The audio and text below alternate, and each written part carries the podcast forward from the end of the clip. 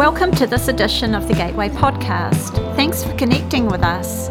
To discover more about our faith community, feel free to visit our website, gatewaychurch.org.nz. May this message be an encouragement to you.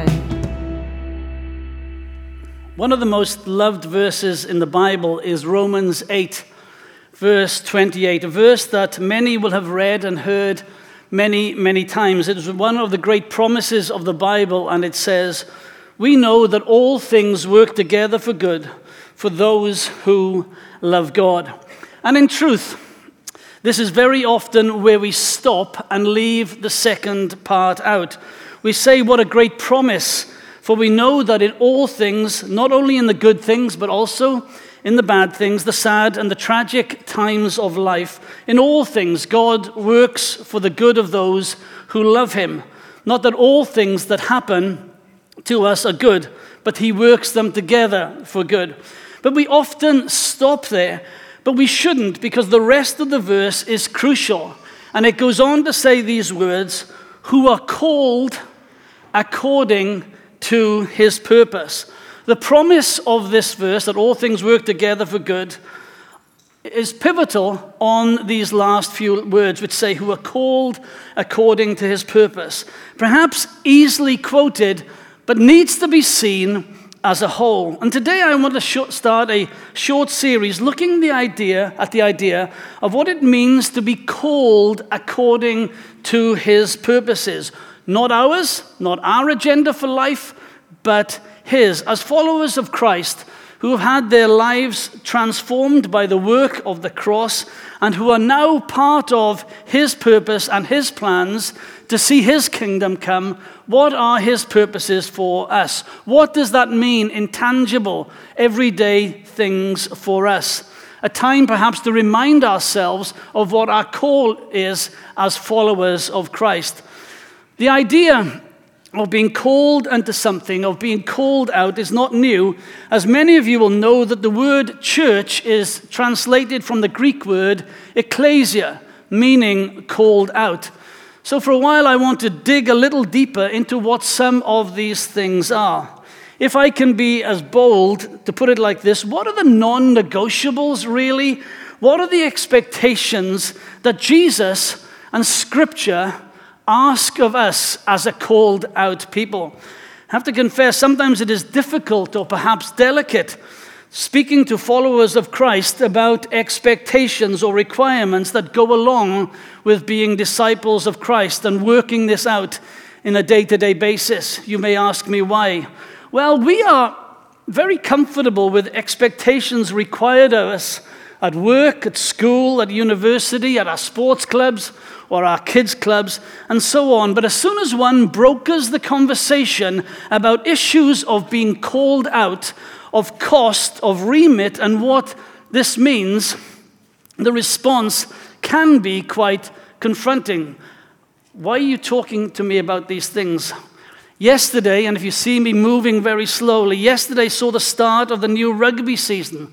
And for those of us who've decided to referee for another year, despite promising ourselves and our wife that we would retire, I couldn't use this analogy tonight, but I have had more retirements than comebacks than Frank Sinatra and Tom Jones put together.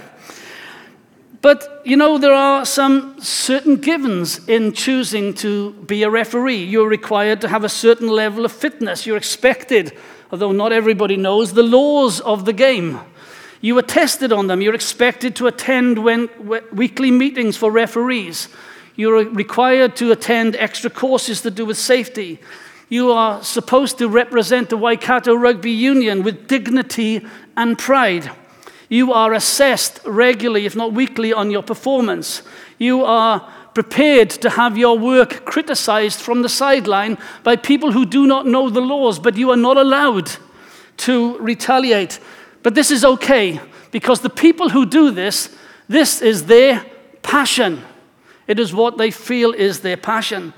So as we look at what it means to be called out or called unto something as followers of a king, our starting place, our foundational premise is found in Matthew 6:33. And to paraphrase, it says that we seek first his kingdom and his righteousness, and we trust Him for everything else. Or, as the English Standard Version says, Seek ye first the kingdom of God and His righteousness, and all these things will be added to you. We're not going to examine this verse in detail, but much will flow from it. And if I can encourage you to take some time over these next couple of weeks to focus on this verse, then it will help prepare us for the Sundays. Today, my question to us all is this as followers of Christ, what is our great passion? As a called out people, what should our passion be in our life? What drives us? What gets us up in the morning? What gets us out of bed? What excites us? What inspires us? What keeps us going when life is hard and we want to give up? What spurs us on and keeps us going? What calibrates us and keeps us on track? May I suggest that something of this answer is to be found in those few verses that Daniel referenced last week. Matthew 22, verses 33 to 40 says, When the Pharisees heard that he had silenced the Sadducees, they gathered together, and one of them, a lawyer, asked him a question to test him Teacher, which commandment in the law is the greatest? And he said to them, You, should, you shall love the Lord your God with all your heart and with all your soul and with all your mind. This is the greatest and first commandment. And a second is like it. You should love your neighbor as yourself. On these two commandments hang all the law and the prophets. Nearly three years ago, Bishop Michael Curry captured the world's attention when he said these following words. And now, in the name of our loving, liberating, and life giving, the Father, the life giving God, the Father, Son, and Holy Spirit, Amen. He captured the world because he further captured everyone's attention with a long and powerful address in St. George's Chapel, Westminster, at the wedding of Prince Harry and Meghan Markle, two middle aged celebrities trying to be young and relevant. The Chicago born bishop spoke passionately about the power of love, so much so, the members of the royal family were noticeably uncomfortable. You can see it in the footage. Dr. Curry is talking about the power of love, and he quoted Dr. Martin Luther King and said, There is power in love, do not underestimate it. We're going to just see a short clip, 90 seconds, from his sermon. Thank you. The late Dr. Martin Luther King once said, and I quote, We must discover the power of love, the redemptive power of love. And when we do that, we will make of this old world a new world. For love, love is the only way. There's power in love. Don't underestimate it. Don't even over sentimentalize it. There's power, power in love. If you don't believe me, think about a time when you first fell in love. The whole world seemed to center around you and your beloved. Well, there's power, power in love. Not just in its romantic forms, but any form, any shape of love. There's a certain sense in, in which when you are loved and you know it, when someone cares for you and you know it, when you love and you show it, it actually feels right. There's something right about it. And there's a reason for it. The reason has to do with the source. We were made by a power of love. And our lives were meant and are meant to be lived in that love. That's why we, were, we are here. He actually began his address based on the Song of Songs. And I'm sure that those attending the wedding did not expect to hear such a, a powerful message. Some loved it, some clearly did not.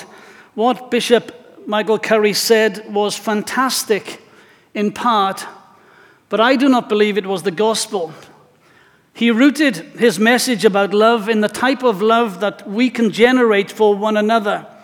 And whilst he referenced and mentioned the unconditional love of God and said that on these two commandments depend all the law and the prophets, I still don't think that it was the gospel. At no point in his sermon at St. George's Chapel did he say that this love to change us and to change our community comes through a cross. It comes through the cross. At no point did he say we will end up disappointed and distressed if we try to love and live in this world, if we ignore the love of Christ that took him to the cross. This is our passion, the love that God poured out for us that sent him to a cross. To tell people to love one another without telling them the greatest secret of all, that God's love is, avail- is available to all through the cross, is just so sad. Just to tell people to love without the cross hangs them out to dry in many ways. He has called us to be a people of His kingdom, called out with a passion for the love that sent Him to the cross and which is poured out on us today and is transformational. This is our passion. Actually, what happened in May 2018 was quite lovely. And the challenge to love one another is always good, especially when there is so much distrust and hate and prejudice around us. But today there is a greater love. Today there is a deeper love that motivates us and exhorts us on as followers of Christ, of people that are called out to live in the 21st century. Not just a love we can generate from ourselves, but a love that comes from God. Which is why Jesus, when asked by a group of Pharisees what was the greatest love, he said, Here is the thing that holds life together. Love the Lord your God with all your heart and with all your mind and your soul, and love your neighbor as yourself, which, ironically, is based on the Old Testament. Deuteronomy 6, verse 5 says, You should love the Lord your God with all your heart and with all your soul and with all your mind. And Leviticus 19, verse 18 says, You shall not take vengeance or bear a grudge against the sons of your own people, but you should love your neighbor as yourself. I am the Lord. Jesus is saying, these truths, these words that I speak, rooted in seeking first the kingdom of God, which he had spoke just earlier, are what keeps life together, are what make life work. This is what we are called out to do, and we are called out for to love him with all our heart and with all our mind and soul, and then it overflows to other people. This is our passion, this is our priority. Right priorities calibrate life. You know, one of the things that I found the hardest during lockdown was I struggled not coming to church.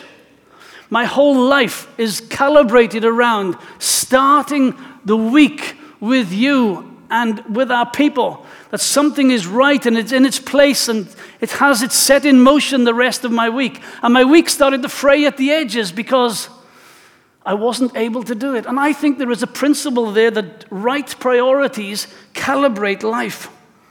Have our lives today perhaps begun to unravel, perhaps not making so much sense and become loose around the edges? Because perhaps we have lost something of keeping the main thing, the main thing, rooted in Christ. Not that, not seeking his, not that seeking his kingdom will necessarily save us from the storm, far from it but it will provide shelter and haven in, a, in the storms of life and when they are faced. As individuals, as couples, as families, we need to have the honest and open discussion about putting His purposes and reputation above our reputation and our purposes, about doing what is appropriate for a called out people, which may well be inconvenient and invade our own space, but it's an honest discussion that we need to have. The passion for this is not going to overflow out of anything we can generate but being the people of God and spending our time with Him and walking with Him. Often, the church over the past 40, 50 years has been known for what it stands against rather than perhaps what it stands for.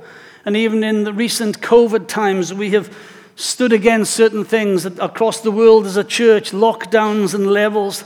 Not that we should shy away from making a stand when we need to, and when it is right, we need to make a stand. But regrettably, we are known more for what we stand against than what we stand for.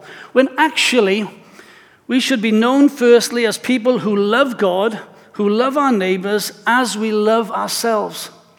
What does it mean to love God with all our hearts? Well, we have a couple of incidences here from Romans and Galatians, which will help us see it again. Romans, Paul says, Owe no one anything except to love one another, for the one who loves another has fulfilled the law. The commandments you should not commit adultery, you should not murder, you should not steal, you shall not covet, and any other commandment are summed up in this word love your neighbor as yourself. Love does no wrong to a neighbor. Therefore, love is the fulfilling of the law. This is our passion. Galatians in the Amplified Version says, For the whole law concerning human relationships is filled in one precept you should love your neighbor as yourself. That is, you shall have an unselfish concern for others and do things for their benefit. Was Bishop Curry right three years ago when he said that love could change the world? Yes, in part. But the roots of this love that can change the world are deeply embedded in God and in his character and what he has done for each and every one of us of the cross on the cross.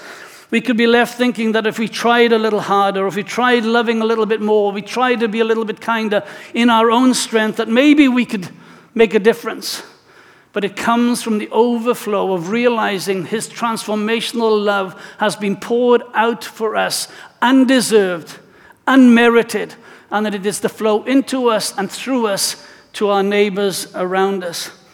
Actually, when we examine the words that we use to describe this type of love, we realize that Jesus is pointing to a love that cannot be rooted or kindled by our own efforts. So when Jesus says, Love the Lord your God, the words are important, and we'll just have a brief look at them.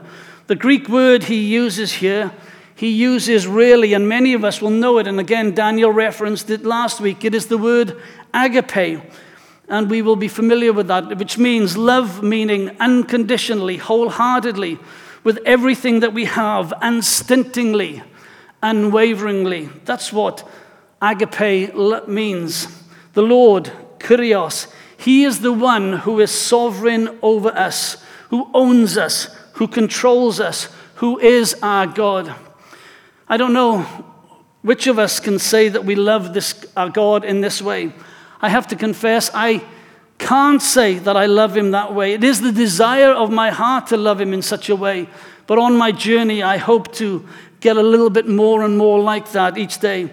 I want him and I'm sure that we do. We want Him to have everything. I want Him to be the center of my life. I want Him to be the beating heart of who I am. I want Him to be the first thing that I think of in the morning and the last thing that I think of at night. I want Him to occupy a place in my imagination and my thought life that He pushes out everything else and that He is my passion. I want Him to have such a place that when He prompts me quietly, when I have been harsh or unkind or short or used a wrong, a wrong tone in my words, that I will do something about it. That He can just nudge me and I will do it, and that I'm bold enough to say that I'm sorry. I want Him to nudge me when perhaps I shouldn't be watching or listening to something, even innocently that when he tells me that's not the best for me, that I respond. You know, I love the words of Nicky, Gum- Nicky Gumbel. He just sums things up so well. He says, Life is short, make the most of it, put God first, love deeply, forgive quickly, laugh a lot, find and live out your purpose. Isn't that amazing? There's, a, there's an old story that Dawn and I have both used on different occasions, and apologies for, for pinching it again this morning. But in the mint of the United States, when they are teaching people to identify fraud, when they're identifying people to identify, I should say, fake money, they ignore fake money. They teach them to be so familiar with the real thing, as soon as they touch it, they know it's a fraud. Isn't that amazing that when the challenge there at multiple levels to us as Christians that we know the love of God, that we are so we are so intimate, that we know it, that we even when we touch it, we just know that it's the real thing. That, but when people come into proximity with us, that they know that this is the real thing. That they know that this is a person that God has been with. That this love that can change the world, our lives, and neighborhood, this unconditional, this unmerited, this ever flowing, life giving, grace giving, transforming, community changing, even politics changing, sin forgiving, body healing, love of Jesus is to be our passion, and we are to love the Lord and we are to love the neighbors as ourselves.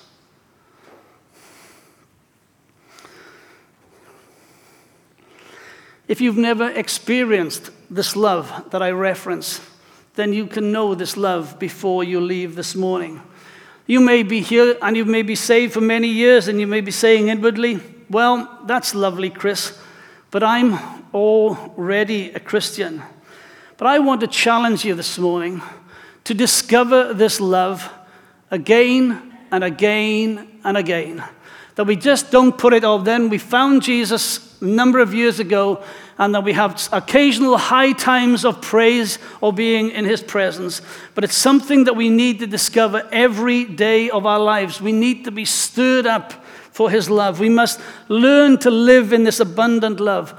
Learn to let it shape us and to transform us, not relegated to some experience that was many, many years ago, and as I said, dusted off. For perhaps we have allowed people, pursuits, and other things to help us, uh, that have allowed us to lose what is our great passion. You know, on a personal note, I am deeply privileged to do what I do, and I love what I do. I get to walk and talk with people at some of the most important moments of their lives weddings, dedications, funerals, crisis, life changing decisions in the home, in the hospital, in the hospice, and so much more. I get to see people who are going through day to day stuff that it utterly amazes me how some of you have managed to keep going. It amazes me. And if I tell, told some of your stories, the rest of the room would go quiet, just like it did when we talked to Jamie and to Eva. It amazes me that some of you are still here, that you haven't given up, haven't walked away.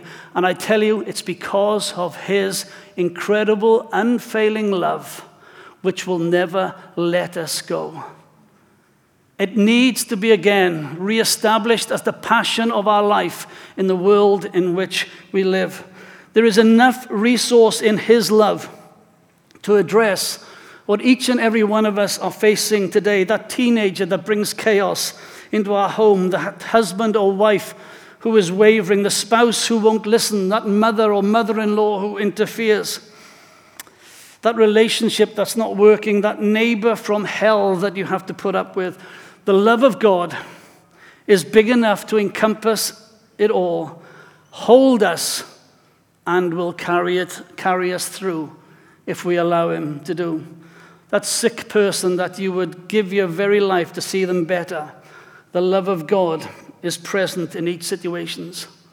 George Matheson was born in 1842 and suffered poor eyesight from birth. At the age of 15, learned that he would eventually go blind. Not one to be easily discouraged, he enrolled in the University of Glasgow and graduated at the age of 19. He then began theological studies, and it was while pursuing those that he became totally blind. Matheson's sister rose to the occasion and tutored him through all his studies, even going as far as she learnt Hebrew, Greek, and Latin to be able to help her brother. With her help, he was able to complete his studies. After graduation, he answered a call to serve as a pastor in a church in Argyllshire in Scotland. He had a successful ministry there and was later called to serve as pastor of a much larger church of 2,000 members in St. Bernard's Church in Edinburgh. On the day that his sister was married, Matheson wrote the hymn that he is famous for. They say that he wrote this hymn in just five minutes out of intense hurt and rejection because he was once engaged to be married, but that his fiancee, on hearing that he would be totally blind and there was nothing that the doctors could do for it, she broke off the relationship. It was both into and out of this hurt that he wrote this hymn, which some of you of a certain generation will know. O love that wilt not let me go, I rest my weary soul in thee. I give thee back the life I owe, that in thine ocean depths it flows, may richer, fuller be. O joy that seekest me through pain, I cannot close my heart to thee.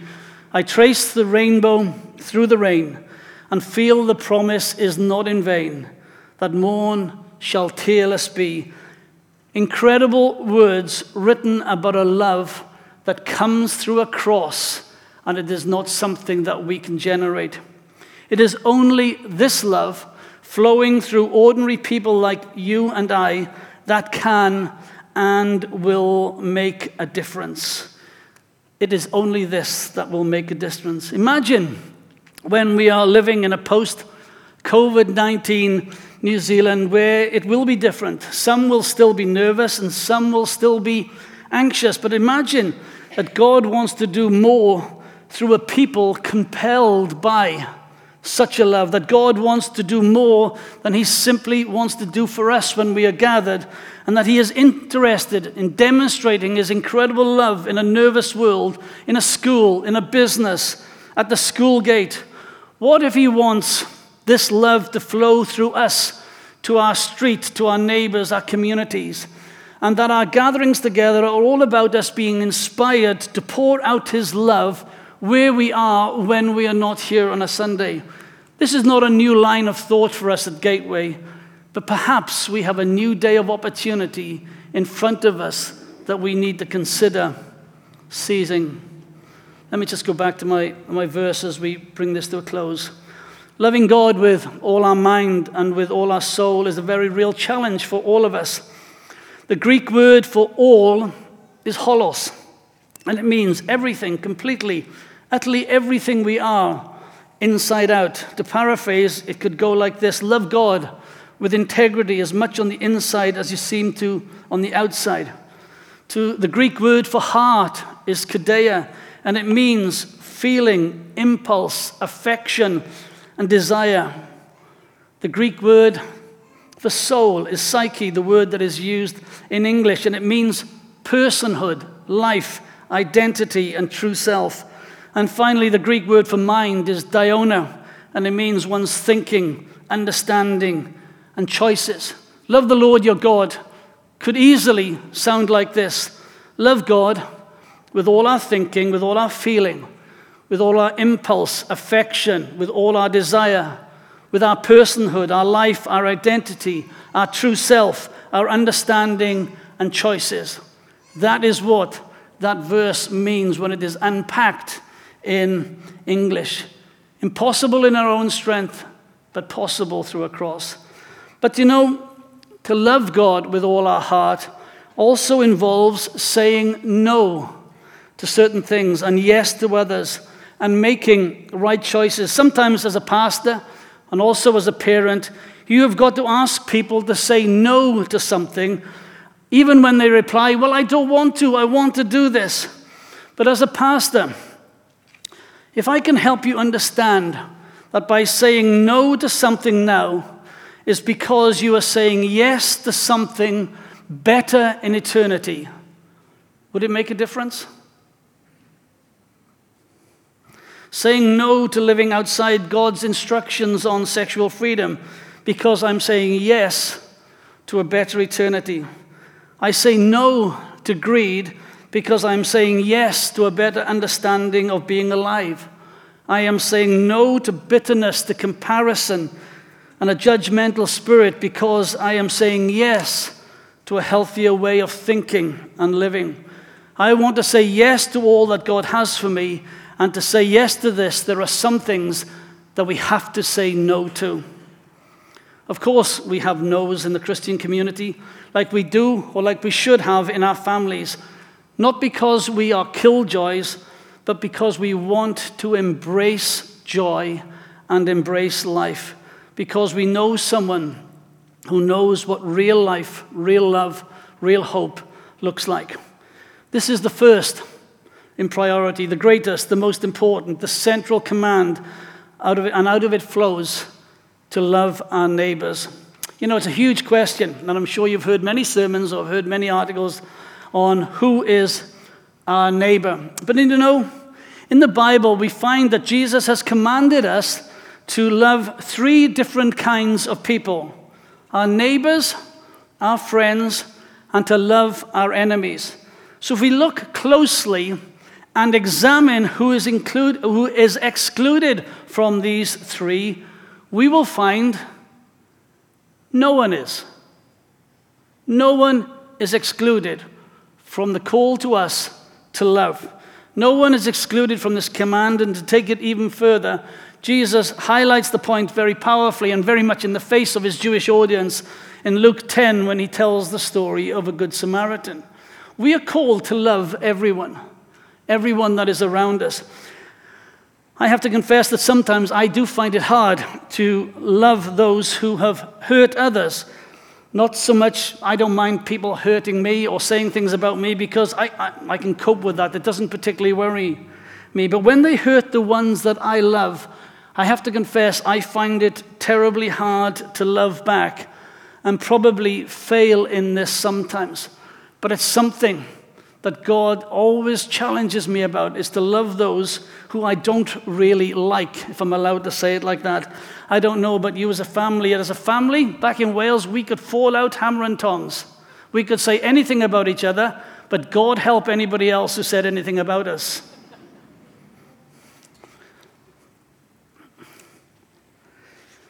Loving our neighbors as we love ourselves is about seeing things through their lens. It's about the extra mile. It's about kindness. The love that Jesus talks about always looks like something.